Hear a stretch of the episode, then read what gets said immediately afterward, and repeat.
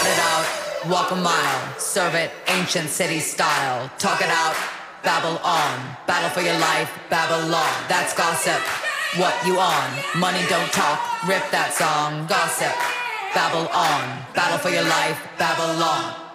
The wonderful Lady Gaga there with Babylon. You are on In Your Face on three C R with James, and it's Lesbian Visibility Week, and I am honoured to be joined by Bent T V legend Linzi Kurileff. Linzi, welcome back to the show. Oh, thanks, James. It, it seems like eons since we last spoke. Well, it's always gold to have you on the show. Uh, lesbian, a golden oldie. A golden oldie with just so much charisma and so much history. Um, mm. Les- Lesbian Visibility Week, gee, it's, uh, gee, there's been a lot of change in the community. Hasn't there, James? You know, and it, um, when when you first asked me to come on today, you know, I sort of reflected about, you know, my life, um, you know, when I was a part of the community and working in the community, et cetera.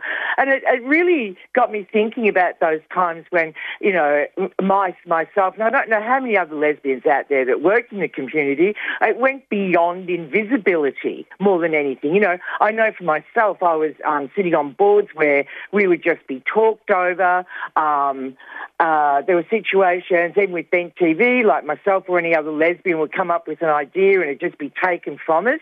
You know what I mean? It was it was that thing where, you know, I remember in the eighties, probably early nineties, we just did not exist within the community. And it was very difficult to be heard, very difficult. But yet behind the scenes, you know, lesbians did so much to build the community.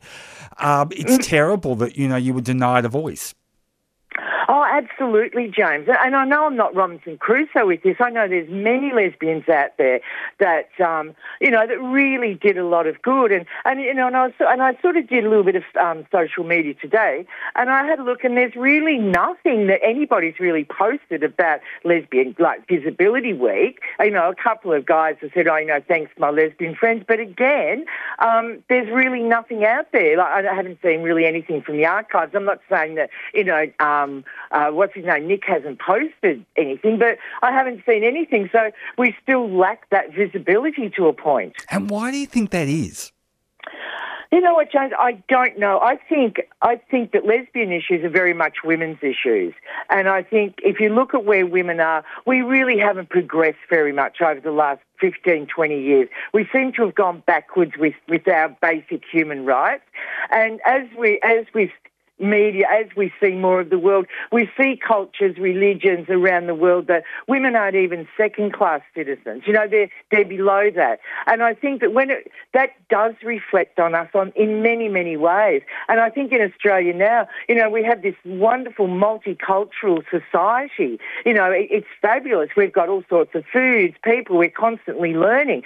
But unfortunately for women, we have been pushed back because culturally there are women out there that are still not seen as being equal citizens. And I do really think that women's issues reflect very heavily on lesbian issues.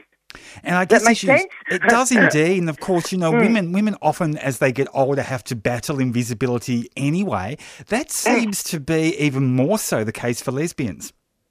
Oh, absolutely, James. And you, and you see, look, I find myself with very few lesbian friends now because, you know, they've all entered their, their long-term relationships, they've built houses, they've moved to Daylesford. You know what I mean? Like, they've sort of settled down, and all the power to them because they're, li- you know, living very happy, successful, loving lives. Whereas people like me, they've always sort of been a little bit out there, um, you know, and now that I have a disability, you notice it even more that you You just don't, I mean, you don't get invited to things, you know, events. You sort of sit around, like even Midsummer, I thought, you know, I'd really like to go to Midsummer, but then it's trying to tee up somebody to, you know, like to get my scooter there because I can't walk on a prosthetic stool for a long time. So it's sort of trying to get there, trying to get the scooter there. It was a logistical nightmare, but and there's nothing offered to us. You know, and, and that goes to the gay guys too in this instance. But, you know, like I heard that a couple of years ago that Midsummer actually put the disability toilets up on a hill. Uh, You know, and I don't know how anybody that's disabled actually can get up a bloody hill to go to, you know, to the bathroom as such. But, you know, it's, it's just those little things that you think, oh, my God, here I am and sitting sitting at home, it's Midsummer Day, and there's nothing in place for, you know, to get us lesbians there and, and gay guys as well, but especially, you know, us old dykes, so to speak. Yeah, it's as if the community very much has a tendency to see itself through an ableist prism, but also through a through a young lens, when the reality is yeah. there's people of all ages and abilities. Yeah, exactly. And and I think that that, you know, our community does have a, a bit of a, a Peter Pan pathology, you know, like, you know, be young, be vibrant, and, you know, like in gay years, like, I'm probably about five thousand years old, so I've been put out to pasture, you know, at two thousand five hundred years old.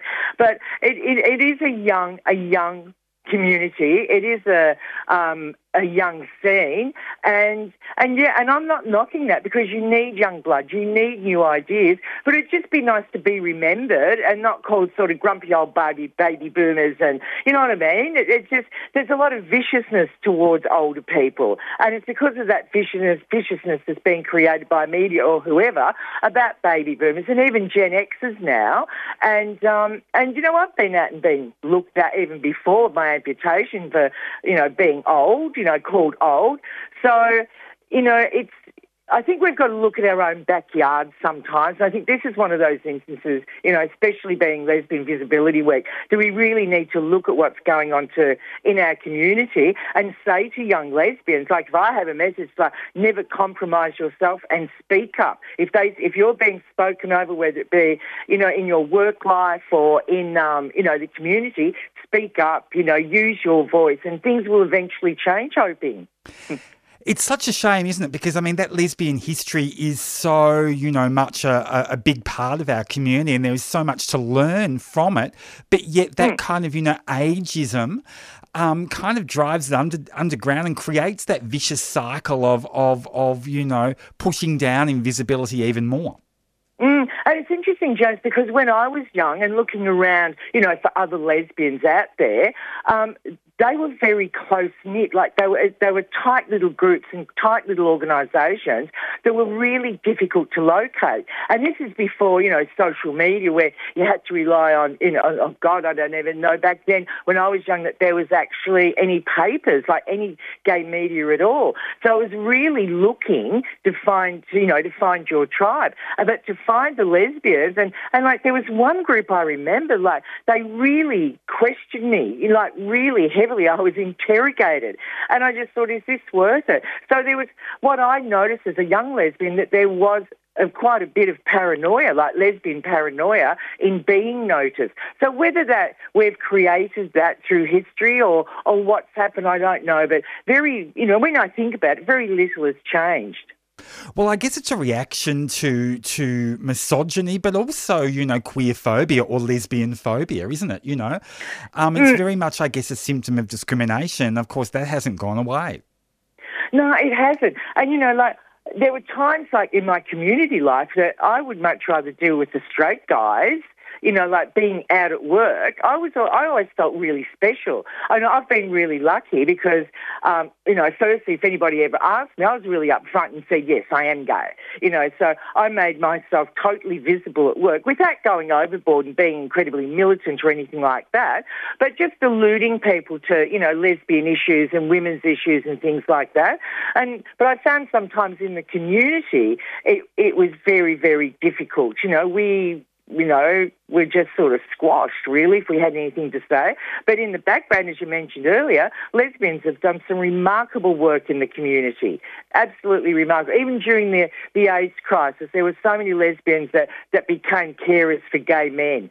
And um, and that was that was a remarkable time, actually, an absolutely, I mean, a very sad time. But to see how the community came together and how we sort of became the carers and became really proactive was absolutely incredible. Absolutely. And I mean, you know, Alison mm. Thorne's testament to that, you know, an activist who was at that very first meeting at the Laird that led to mm. the creation of the Victorian AIDS Council Gay Men's Health Centre. Well, they named it after her in, he- in Keith Harbour. Yeah, yeah. You know, it's and that, that stuff, is it's interesting, you know, like, and, and I'm I'm very proud of that. You know, very proud of that because you know, like like as we're celebrating a lesbian vis- visibility week, we need to be visible. We need to be out there more, and we need to, we need to, you know, make it known even in the broader community that, you know, we're not, you know, these days, you know, I think all gay people are sort of living in fear again. You know, we've gone backwards, but just to very gently let people know that yes, I'm gay. You know, I have a partner. You know, I've had partners that were, you know, sometimes int- like invited to functions before I was. You know, so but just very, it's very gently, I think. But you know, hopefully it does, it does change as women's rights, you know, sort of start being addressed again. Hopefully, our rights and, and our visibility does does change and move forward. Apart from visibility, what do you see as some of the biggest issues for lesbians, especially mature lesbians? Um, James, I really, I really don't know because, you know, as I mentioned earlier, you know, my, my lesbian friends are in their long-term relationships or, you know, some, so many of them have moved overseas. So I don't get to sit down and chat about that. And I can't find any lesbian, older lesbian social groups either to sort of join so that we can sit down and talk about this. I know that there's, um, there's a dance group or something, or the King's Man or something like that, but I don't know of any older, you know, dyke groups that I could join and, you know, have a coffee once a month and sort of start networking again to build up the friendship network and to actually talk about things and see what we could do as older lesbians to change that. It's amazing, isn't it? I mean, you were the mm. most, you know, famous lesbian in Melbourne for a while there when you were on Channel thirty-one doing Squeal. If you're experiencing mm. that isolation, then imagine what it's like for, for just about oh. everybody else. Yeah, it must be. And, you know, we know that, you know, I was I was actually reading an article that said that isolation and loneliness is the equivalent on your health to cigarette smoking. And you just think, oh, well, God, you know, how many minutes have I got left? But, you know, it is. And, like, I'm lucky. I, I have friends, of course, and, you know, we FaceTime and that occasionally. But, you know, sometimes you, you know, on a Saturday night, you think, oh, God, it's eleven thirty. I'd just be, you know, jumping in the car to go out at this day, you know, at this time. And here I am, you know, at home, you know, watching something on Foxtel, you know, crime and investigation or something. So, yeah, it, it is tough. And, and, and I don't know what the answer is now. And I just think, you know, I think that back in the day that, you know, um, when I was active in the community, there were a lot of lesbians that were, you know, pushing the envelope and standing up, you know, for ourselves and, and for younger dykes as well. And I don't know. I, I really, I really sometimes I do think about other lesbians out there, James, to be honest. Like, how do we actually connect just for a coffee or, you know, a, a mini little dance party in a church hall somewhere, you know, just to sort of be social and connect with each other and, and, you know, talk, basically. And I guess a big part of this is the fact that lesbian bars around the world have closed. Now, you managed the Glass yes. House, you know, Melbourne's yeah. lesbian bar for, for, you know, six months during its, yeah. its heyday. That's gone. So, you know, people who are isolated can't even go to the pub now, to a lesbian no. pub now, because there isn't one. No, and there used to be cafes. I don't know, you know, uh, some of your listeners may remember the Angel Cafe. That was a good meeting place for lesbians. Um, like years ago, I think the cafe was called Rosie O'Grady's. I think it was in Fitzroy, and that was a fabulous meeting spot. So I think now, I think there's something called Sunday Licious, and uh, that's, you know, sort of like a club atmosphere. But, you know, I, I'd love to go out, like, you know, um, when we chat, we say, you know, one more dance party, please, you know, you know, where we could sort of rage our socks off.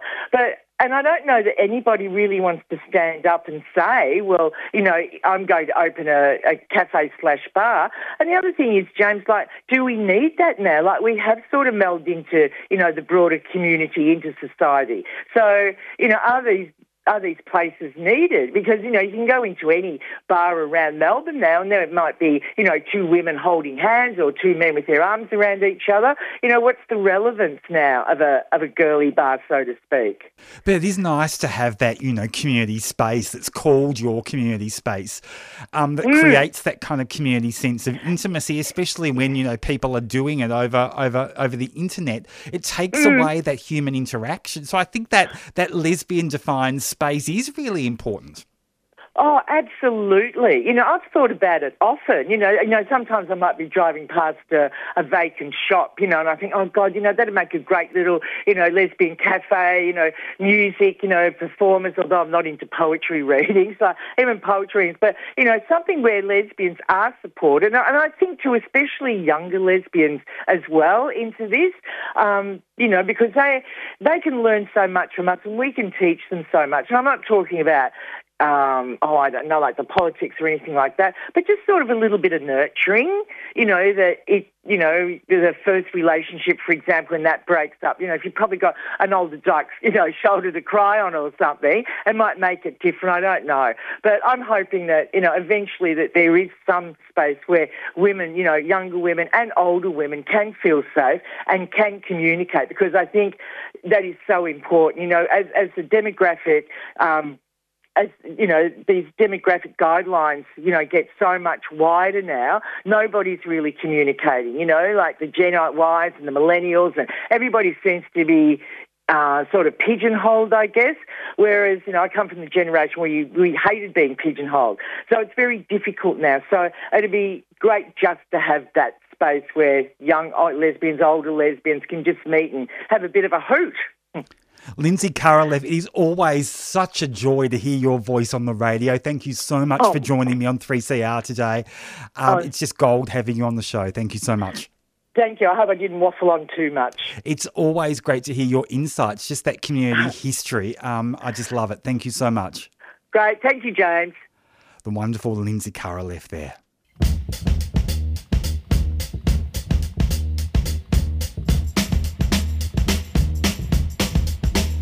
Why don't you come over?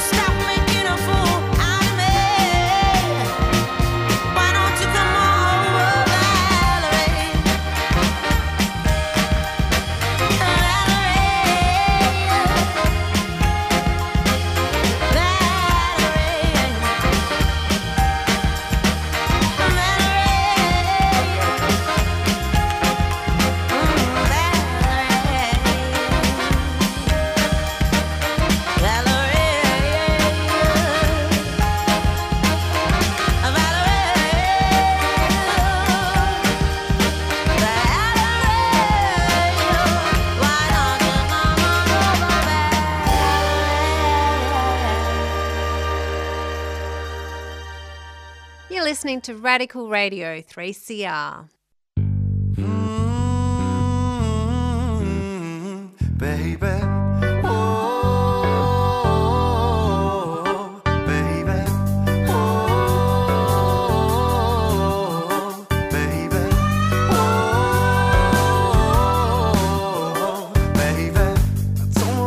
About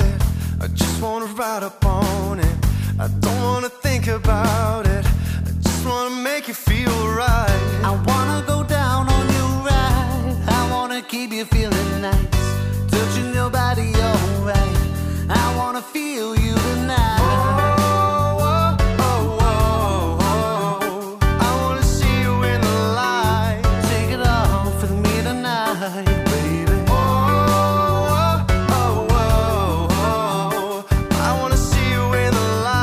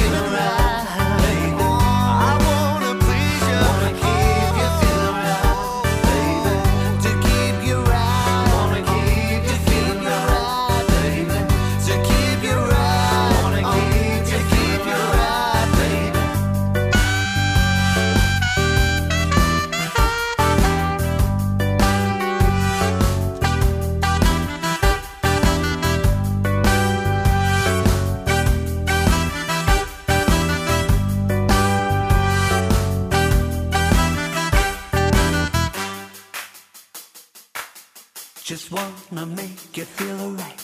Just wanna make you feel alright. Just wanna make you feel alright. Just wanna make you feel alright. Just wanna make you feel alright. Just wanna make you feel alright. Just wanna make you feel alright. Just wanna make you feel alright. I just wanna feel alright. I just want you to feel right. I just wanna feel right. I just wanna make you feel right. I just wanna feel right. I just want you to feel right. I just wanna feel right. I just wanna make you feel right. I just wanna wanna keep you feeling right, baby. I just wanna wanna keep you feeling right, baby. I just wanna wanna keep you feeling right, baby. I just wanna wanna keep you feeling right, baby. Mister Co there, make you feel all right. And I am honoured to have Oscar and Connor in the studio. What a track, guys. Welcome to the show. Thank you. Thank you for having us. You two are thriving at the moment. Last time we spoke, you released your first single, now this, and you've been everywhere. Yeah, Yeah, been we've, around we've had a we've had a pretty good run. The last single was a shock. It actually did really, really well for our first, um, and it's motivated us to keep going. So now we've decided to release single number two. Yeah. Oscar, tell us about your vocals on that track. It's pretty sultry. Yeah, yeah. Look, we this this like Connor said, we went a different angle with this one. We kind of wanted to make it a bit more sultry, make it a bit more felt. Um, and yeah, I've I've lended some good vocals in that track. That that opening little squeal is one of my favourite parts of that whole song. Um, yeah. Do you find that being a married couple kind of gives you license to do that, gives you the confidence to do that, to Oh, be kind yeah. of, you know, quite intimate with your lyrics? Yeah, definitely. definitely. Definitely. And th- this was a song that um, we wrote in lockdown, so we were definitely looking for something a little bit more positive and a bit more fun. Yeah. Um, and that was definitely the muse for this, was kind of just making each other feel all right, and also a bit of behind closed door sense of flirt, I would say. Yeah. Being yeah. a married couple. Yeah. Absolutely. It's interesting because I've been watching a lot of your music videos and you've got that kind of emotional kind of, you know, connection, mm. clearly, but there's also that physical chemistry. It really comes across and it just Thank makes you. your music incredibly listenable. Thank yeah, you. Cool. And relatable, yeah? Yeah, cheers. Yeah, thank yeah. you. Really no, we, appreciate we, it. We, we did want to kind of convey that with this song. This song is more about having fun with whoever your significant partner might be. Or um, not. Or not. Yeah, or not. um, but it's just about having fun with yourself, making yourself feel all right. That's what the track's all about. Yeah. And so tell us about the video. Have you made one yet? We're actually, we're we're, prob- we're looking at making a couple of videos at the end of the year, because this is our second single and it's going to be track four on our album that's dropping at the end of the year. Wow. So we're saving a bit of the music videos and visuals for later, just to, you know, surprise people a little bit and get all the music out there first. Yeah, yeah, definitely. So you played the, the instruments on the track as well. Yeah. All Oscar. Yeah. A, so, this is a genius over here. Yeah, so so the, the song is was all made all made in a in a D A W. Um, majority of the drums are keys. Um, and a couple of the other instruments are all di- are all digitalized. The acoustic instruments, or the, the, the raw instruments, are the saxophone, our vocals, obviously, some guitar stuff, and a couple of other bits and pieces here and there. But the whole track, all the tracks together, would have been like whoa, thirty, forty tracks. Yeah, forty tracks. It was yeah. a big session. This yeah, one it was a big session. Big session. Oscar, how many instruments do you play? Confidently, I'd say four. So I can play piano, I can play a little bit of guitar here and there, I play saxophone, I can play drums, but it's been a while since I've sat on a kit, um, vocals, um, and a couple other things. I, you know, one thing I try and do when I pick up an instrument is I try and feel it out. I try and figure out kind of how to make it sound good my way. So that's how I've taught myself how to play the majority of instruments that I can play. He's one of those lucky ones. So... Connor, I reckon he would pick up an instrument, and even if he's not that confident with it, he would be pretty quickly. Yeah, pretty quick. Wow. Pretty quick. And I think that's where we both work really well together. I think as a crazy musician that he is, he gets lost in the music, as all musicians should. And m- myself as the producer will come in and arrange the song, um, throw ideas at him on what I think will be able to bring a little bit more to the table, and I'm responsible for all the melody and lyrics. Yeah. So... Yeah. It's a good separation, because sometimes when you do it all, it can get pretty confusing and you can get lost in the process a little bit. Yeah. So you've got that gift of songwriting. You can yeah. obviously sing, but you can actually do the technical production as well. Yes, yes. We, that's what we both studied. Mm. So, um, and that's definitely my favourite part. I love coming into a session when Oscar's developed a vibe and we put the song together and I do the final mix and edit before sending it off for mastering. It's by far the best part. Mm. Um, he is being modest. He does have a degree in it. He's studied it for many, many years. He's produced a lot of shows and yeah. all sorts of stuff. Like, I've seen this man work magic on some stuff. Yeah. So, yeah, he's yeah. he's really incredible. That sort of jigsaw puzzling thing that we've got going yeah, on. Yeah, well, it's kind of... Oscar will focus more on the music bed and creating the, the music uh, as a whole, and my job's to come in, fix the melody, make it hooky, so it gets stuck in your head, hence the chorus, mm. um, and try to... My, my goal is to make one epic moment. So the epic moment for this was the breakdown, going from no instruments all the way back to the full ensemble at the end. Mm. So that's a formula you use with all of your songs? Mm, I love an epic moment. I think we all do. And yeah, which translates so well to yeah, ballads and yeah. love songs. Mm, one hundred percent. Mm. And we also, being live performers, and I think live performing is by far our favourite thing to do when it comes to being an artist. We are always thinking of how can we perform this live? How can we get the audience involved? How can we get some participation? Um, and that's where we come up with these epic moments. Mm. So, Oscar, tell us about what's happening on stage. Ooh, um, well, uh, if you've seen videos of us online, Connor has a great rhythm.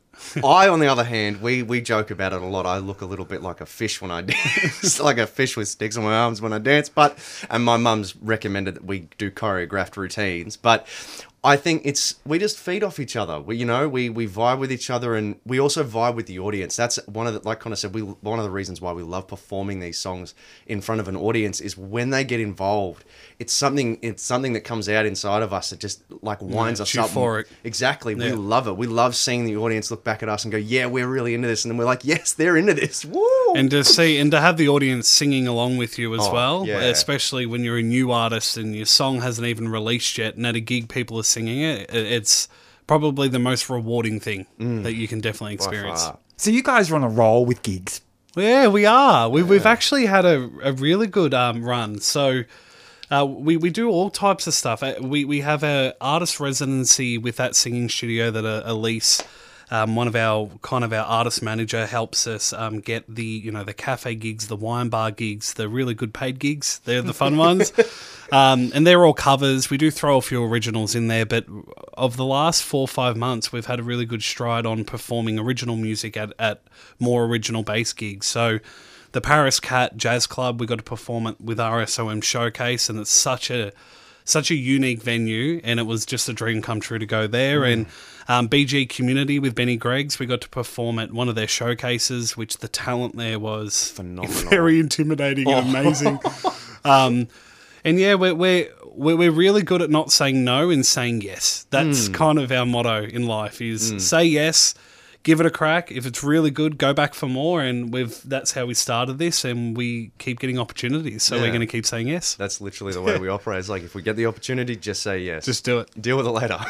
And you're not short of original material. I mean, you have a wow, a vault. Yeah, by the sounds do. of it. I can't wait to hear this album. Yeah, mm. the album's going to be eight tracks. Um, we've got two artists featuring on the album, um, Leah Magoo and Catherine. Mm-hmm. Um, they're, they're being a part of the album, and we out of the eight that are on the album, we've probably got another ten on top of that that's, Work you know, shopping. some ideas that we always keep in our vault for if we ever want to pull out. Mm. So, Oscar, I've got to ask, what have you been playing instrumentally lately? Like, you know, just when, what, what's what's going through this genius All at the right. moment? Well, last night I was playing piano because we've got a gig coming up in June, which I was practicing for. So I was playing a bit of keys, but I've been jamming out on the guitar a lot. I just restrung my first ever electric guitar, and that was a really special moment for me. But I, I restrung that, and I've started recording with it and playing around with it because we've got a, a track that we're working on at the moment, which is bluesy, soul, muddy, watery vibes, mm. and lends itself really well to this sort of dark bluesy thing that we've got going. The vibe that we've developed, I don't want to say the name of the song yet, but but I, I the thing that we've developed is really, really cool, and I'm really keen on, on working on it. So that's the next track that I'm workshopping at the moment. Is that going to be on the album? Yes. Yeah. It will oh, be. how it exciting. Be. Yeah. And we've got our next single um, coming out in June. Mm. Wow. June, which um, is a rock anthem. Mm-hmm. So it's even completely different from these two again.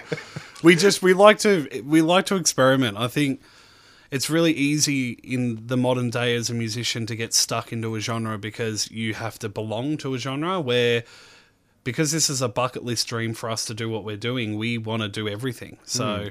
we're Give doing everything. Mm. So it sounds like there's a bit of competition going on in terms of the tracks that you've written, competing against each other yeah. to make oh, the yeah. cut on the album. Oh, yeah, yeah, definitely. Oh, yeah. That's we... the hardest part. But it's... Yeah. At the end of the day, the album's going to tell a story, and the story it's going to tell is our last ten years together. It's the mm. concept. It's on this journey, um, ten years of being together, and it's something that we want to do every decade after.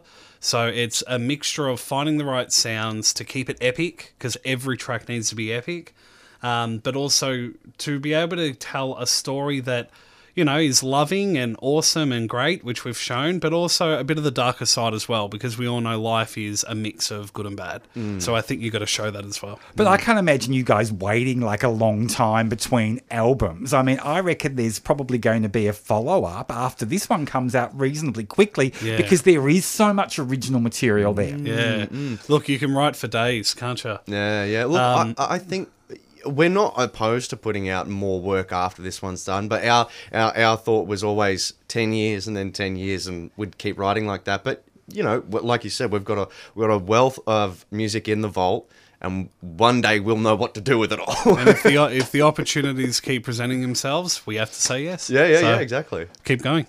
Connor and Oscar, Mister Co, it has been a delight to have you back in the studio. Thank, Thank you so you. much for joining us. Thank you for Cheers. having us. Thank you.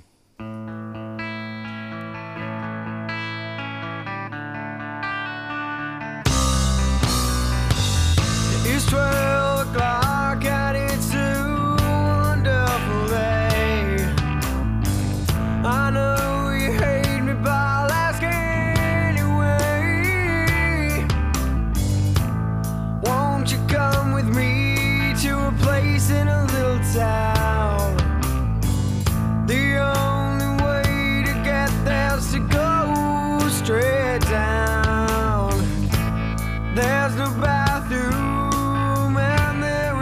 will sink. The water out of the tap is very hard to drink. Very hard to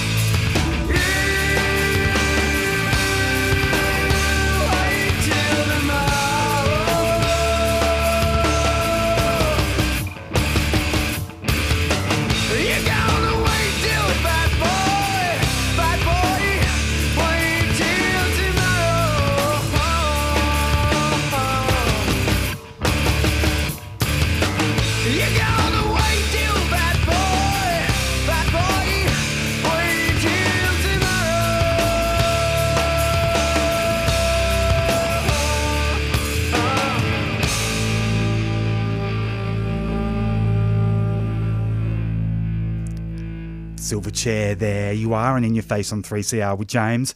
I am honoured to be joined by Yanto Ware, who has written a wonderful book called Mother and I, about his life with his mother, Dimity Ware. Uh, they were living in Adelaide in the eighties and nineties. She was a single lesbian mother, and it's so wonderful, Yanto, to talk to you during Lesbian Visibility Week. Wonderful. Yes, thanks. It's a great book. I read it yesterday. It's a, it's a moving book. Um, tell us about your mum. Um, she was unique. I think, you know, after she died and I started writing the book, how unique she was became quite striking. That they were not, you know, this was sort of, you know, nineteen eighty when I was born, homosexuality had only been legalised for five years. No-fault divorce had only been legal for about eight years. So there were not a lot of um, queer mothers. There was a really strong uh, social stigma against single mothers. She had other things happen, so she had um, had a kidney transplant in nineteen seventy-six and almost died. Um, and I think that was sort of part of how she approached life and, and approached having a child, is that she'd come so close to dying, she'd been forced to sort of think about what was going on with her life, realised that she had got married because she thought that's just what you did. So she got married in seventy-one. She didn't realise there was an option. Um, she got involved in women's lib, kind of begun to meet lesbians and thought, okay, I think this is this is something I relate to. And then I think was a bit afraid of it until she had this near-death encounter and then just thought, like, why am I pretending I'm a heterosexual? Got pregnant with me about a month. She got pregnant with me, I think it was the last encounter she had with heterosexuality. She realised she was pregnant about a month after she left my father.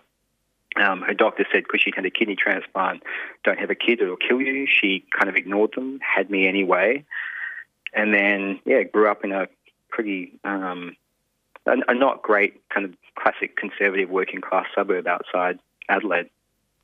But she cr- created this oasis, didn't she? Because she loved mm. plants. And so you lived in this incredibly, almost enchanting kind of, you know, garden, uh, you know, full of trees and pets. And um, you kind of yeah, blocked out yeah. the homophobia of the of the rest of the world. Yeah, yeah. I mean, I think that the neighbours hated it. But, you know, it's one of those suburbs where everybody just had lawn. So the whole street was just these really kind of dry, dead, neat lawns. And then there was this house where there was no lawn. She planted oak trees in the front yard. Like, you couldn't really see the house in the street because the, the foliage was so thick. So I think it was partly like it, it did make us feel safer, like being in this weird little oasis. But I think it was also just a kind of resistive act. Like the suburb was so um, conformist and repressive that it was a sort of a way of, yeah, annoying everybody. I loved your mum's politics. I mean, she taught in disadvantaged schools. She really taught, you know, outside the square, if you like. She mm. hated, you know, um, colouring in and, you know, all of those kind yep, of, you know, repressive, learning, yep. yeah, kind of things. She thought outside the square and really kind of, you know, felt that kids needed that to, to grow.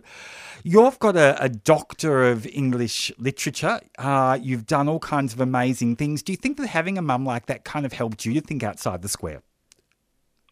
Yeah, I mean, definitely. I mean, I don't know if I'm as good at it as she was, but I think, like, one of the wonderful things about growing up with a queer parent, I think one of the wonderful things about growing up with a single mother is that you, to a certain degree, grow up outside of patriarchy. Like, it, and that's quite nice. That's quite a good way to grow up because you don't, I think especially if you're a boy, you don't grow up with that sense that there is a way you have to be and you just have to accept that identity and accept you're going to live a certain way. It was very, very positive. The And I think a lot of um, single parents, single mothers, queer parents get told that their kids are going to grow up to have something wrong with them. I found it was the contrary. It was it was a great way to grow up. The issues were all when I had to sort of go out into the patriarchy and start dealing with it, and that was a bit confronting. It's interesting because there's a section in your book where you reflect on someone saying to you, have you ever met a family like yours? And, of course, the answer was was was no. So, in lots of ways, you were living the queer family life before rainbow families were coined. Yeah, yeah. I've never met anybody from a queer – or a child from a queer family older than me. I know they're out there, but, yeah, there's not there's not a lot of us. And you look back at the experience of it at that point – it was pretty repressive. It was pretty hard to have that kind of family, especially I was born before I V F was available. I would like to think it's got easier and that people have um, more freedom to have that kind of family and they have more kind of idea of how you can have that family and it'd be a really positive, happy thing. But, yeah, that wasn't around when I was growing up. So I, I think I've become more grateful writing the book and thinking about it, how much my, my work my mother put into building that environment for me. And she left, I think, a great legacy for you around parenting as well, because you've kind of, you know, I guess, taken all those really great bits from queer parenting and have been able perhaps to kind of, you know, use them as a parent yourself. I hope so. I mean, my son's only um, fourteen months old, so, you know, I might I might stuff him up yet. I might do a terrible job. But so far it does seem, yeah, it's almost like I feel like I've got a bit of a compass there about how not to get sucked into some of the ideas about how you're meant to raise a boy and how you're meant to be a father. And I often find myself sort of thinking back on how my mother would have approached things as a guide. Yeah. So you must kind of, you know, feel really comfortable around the queer community. Yeah, I guess so. Yeah. Yeah. I mean, I've grown up to be a pretty bland heterosexual man, but yeah, probably more so than, I mean, it, it is a pretty welcoming community. Like, it's, it's, I've always found it a very welcoming community. This idea that there's, like, feminazis and, you know, butch lesbians out there who hate men. I've never really seen it. I think it's just like there's a... If anything, I find the queer community is probably more welcoming than a lot of other parts of the community. I think it's like a community that has historically dealt with a lot of shit and has had to deal with a lot of being excluded and has turned that into some really positive values that the rest of us could probably kind of pick up and carry on. Your mother must have really shaped your politics uh, and given you a very egalitarian sense. I mean, she was pretty pretty good socialist as well. And also my grandparents, because I think they... They'd grown up in a kind of weird sort of Methodist cult. You know, there's a lot of like Methodist um, working class, you know, so that sort of grimness in Adelaide. Um, and they broke away from their church when they were like fifteen, sixteen, ended up sort of becoming atheists and were maybe not, you know, overt socialists, but had that kind of politics. And you could see that running through my family. And it, it was it was a good way to grow up. Like, I think it helped offset some of the material kind of want, because you had this way of contextualizing it and thinking about it and not um, assuming that everything was your own fault. I loved reading about your grandparents in the book, you know, the fact that they kind of, you know, built a house in the forest themselves that your mum mm. and her siblings grew up in. But also, I loved your grandmother in particular. Um, there's that great kind of scene that you recount in the book when your mother came out to her and gave her gave her a pamphlet on having a lesbian daughter, and she said, "I don't need a pamphlet to to to have a lesbian daughter. You know, you've got a pamphlet on having a, a tidy daughter." Yeah, yeah. I mean, I had a lot of clashes because my mother was incredibly messy and my grandmother was very, very clean. But my grandmother's pretty amazing. Like, she's ninety, she's ninety-four. She still lives alone in the house that they built when they were in their late teens. And yeah, just kind of, I think, almost sort of intuitively understood progressive politics and that people have a right to decide who they want to be. So when my mother came out, it's like, well, you know, it's your job to and your right to make decisions about who you are. And was, she was very supportive. Did you call your mum mother as you were as you were growing up? When I got into my teens and my early twenties, it kind of became like a bit of a jokey term, like I would call her mother. When I was younger, I called her, you know, mum and mummy. But yeah, it became this sort of, I think I kind of like the formality of it, this idea that this sort of, um, you know, a pretty poor, kind of working poor family, that we would have this kind of formal way of speaking to each other. It's interesting because the house did really seem enchanting. Uh, it must have been a great place to grow up. It must have been, you know, really fertile for your imagination. Yeah, I mean, I mean the soil is, was incredibly fertile. She spent a lot of time getting the right mixture of mulch and, you know, leaf muck in there. And it was a wonderful place to play. Like, it did, you know, like, she didn't sort of say, oh, you can't go in this part of the garden or you can't do this. So I would go out and dig massive holes and build castles and do all this kind of stuff. But there also wasn't really anywhere else to go. Like, the rest of the neighbourhood was just roads and, you know, suburbs. Um, and I wasn't into sport, which I guess would have been the only other kind of social activity out there. So yeah, it was very, yeah, it was very weirdly fortunate. I don't think people should have given enough credit to people like my mother for how inventive they are and how resilient they are in the face of, you know, circumstances that aren't always that great. Did you find that living in that house, on reflection, do you think that's what made you such a great writer? She was very encouraging of me doing any kind of art or writing, and I think she was quite literate. Like, she'd done, went back to college when she was a bit older and did courses in life writing. And my family, my grandmother's a very big reader. Like, she still reads a lot. So there was always this sort of encouragement. I think probably either she or my grandmother in different circumstances would have been the ones writing books, but yeah, you know, they, that wasn't something that their circumstances ever allowed. So when I started doing it, um, they were very supportive. It was almost like it was good to see somebody in our family kind of get to a point where they had the cultural capital and the time to sit down and write a book. Um, my grandmother, I, I sent her first copy, and I thought, I didn't hear from her for a while, and she's not, She's she's lovely, but if she disapproves of something, you know about it. And then I got a call from her, and she had loved it. She really enjoyed it, um, found it quite emotional. And it was a great relief. It's a great relief to know that she had enjoyed my writing. How do you think your mother would view the book? How do you think Dimity would, would, would view uh, Mother and I? I started talking to her about it when she was still alive, because initially I started writing this book thinking it was going to be kind of a light comedy. And then... Um, Yeah, after she died, I hadn't finished it. I sat down and sort of effectively rewrote it from scratch. But I think she was quite excited about the idea that, you know, we would have a book documenting what it was like being, you know, a queer family in the in the nineteen eighties, especially. You know, the rest of her life had been taken up listening to sort of negative portrayals of what it was to be a queer woman and a, a single mother. So the idea of, yeah, there being a positive portrayal out there of us actually getting to tell our own story rather than having it sort of told to us by conservatives and, you know, sort of some of that kind of political right wing. She was very encouraging of it, yeah.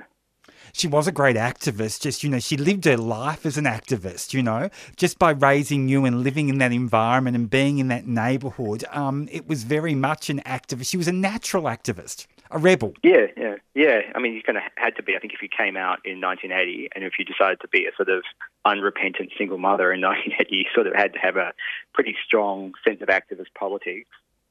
And, you know, when we had her funeral, we had all the other, all of her friends were there, you know, so this is women who were coming out before it was legal. Um, yeah, there's, there's strong personalities who are used to having to fight for their rights, and they they were, yeah, quite, I don't know, inspiring, and also inspiring in the sense they'd not only done the things they'd done, but most of them had stayed pretty happy about life. They they had a very um, upbeat, optimistic way of looking at the world that often seemed out of sync with some of the the struggles they'd had to go through. You mentioned comedy. There's some great comedic scenes in the book, especially later in your mother's life when she was washing her feet in the salad bowl. I love that. And how she um kind of went back to her kind of like childlike state almost, you know, in, in her final weeks as well when she was dropping rubbish everywhere. Yeah, I mean, she dropped rubbish everywhere all through her life. She was very, you know, she, I think she kind of viewed, you know, there's like a, the, there was a movement against housework in the, like, to, factions of socialist feminism in the seventies, and she really took it to heart. She thought housework was the most stupid thing in the world. She didn't understand why anyone would do it. And when she was, as she got older, she just became less and less, you know, apologetic about it. So she was just, yeah, created chaos. It was great. Yanto, what's next for you on the writing front? Um, so I've had a son and kind of become almost the polar opposite of my mother, like a kind of heterosexual man in a, in a nuclear family. And then I've taken a lot of the learnings from her life and me writing about her and into trying to be a, a decent parent. So I think I'm going to, I'm trying to write a book on that, like almost a sort of a follow-on about, you know, how I've tried to take her values into parenting. Yanto Ware, Mother and I, is a fantastic tribute to your mum. It's a great record of your life in the eighties and nineties with her. Uh, it's really wonderful. Thank you so much for joining us today on three C R. Oh, thank you so much. Thanks for having me. Yanto Ware there, and yeah, it really is a superb book. Thoroughly recommend it, Mother and I. Jacob is up next with the Friday Rave. We'll catch you next week on In Your Face.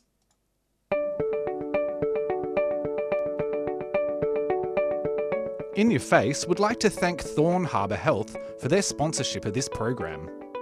Thorn Harbour Health envisions a healthy future for our gender, sex and sexuality diverse communities, a future without H I V, and a future where all people live with dignity and respect. To find out more, search Thorn Harbour Health on your search engine or Facebook.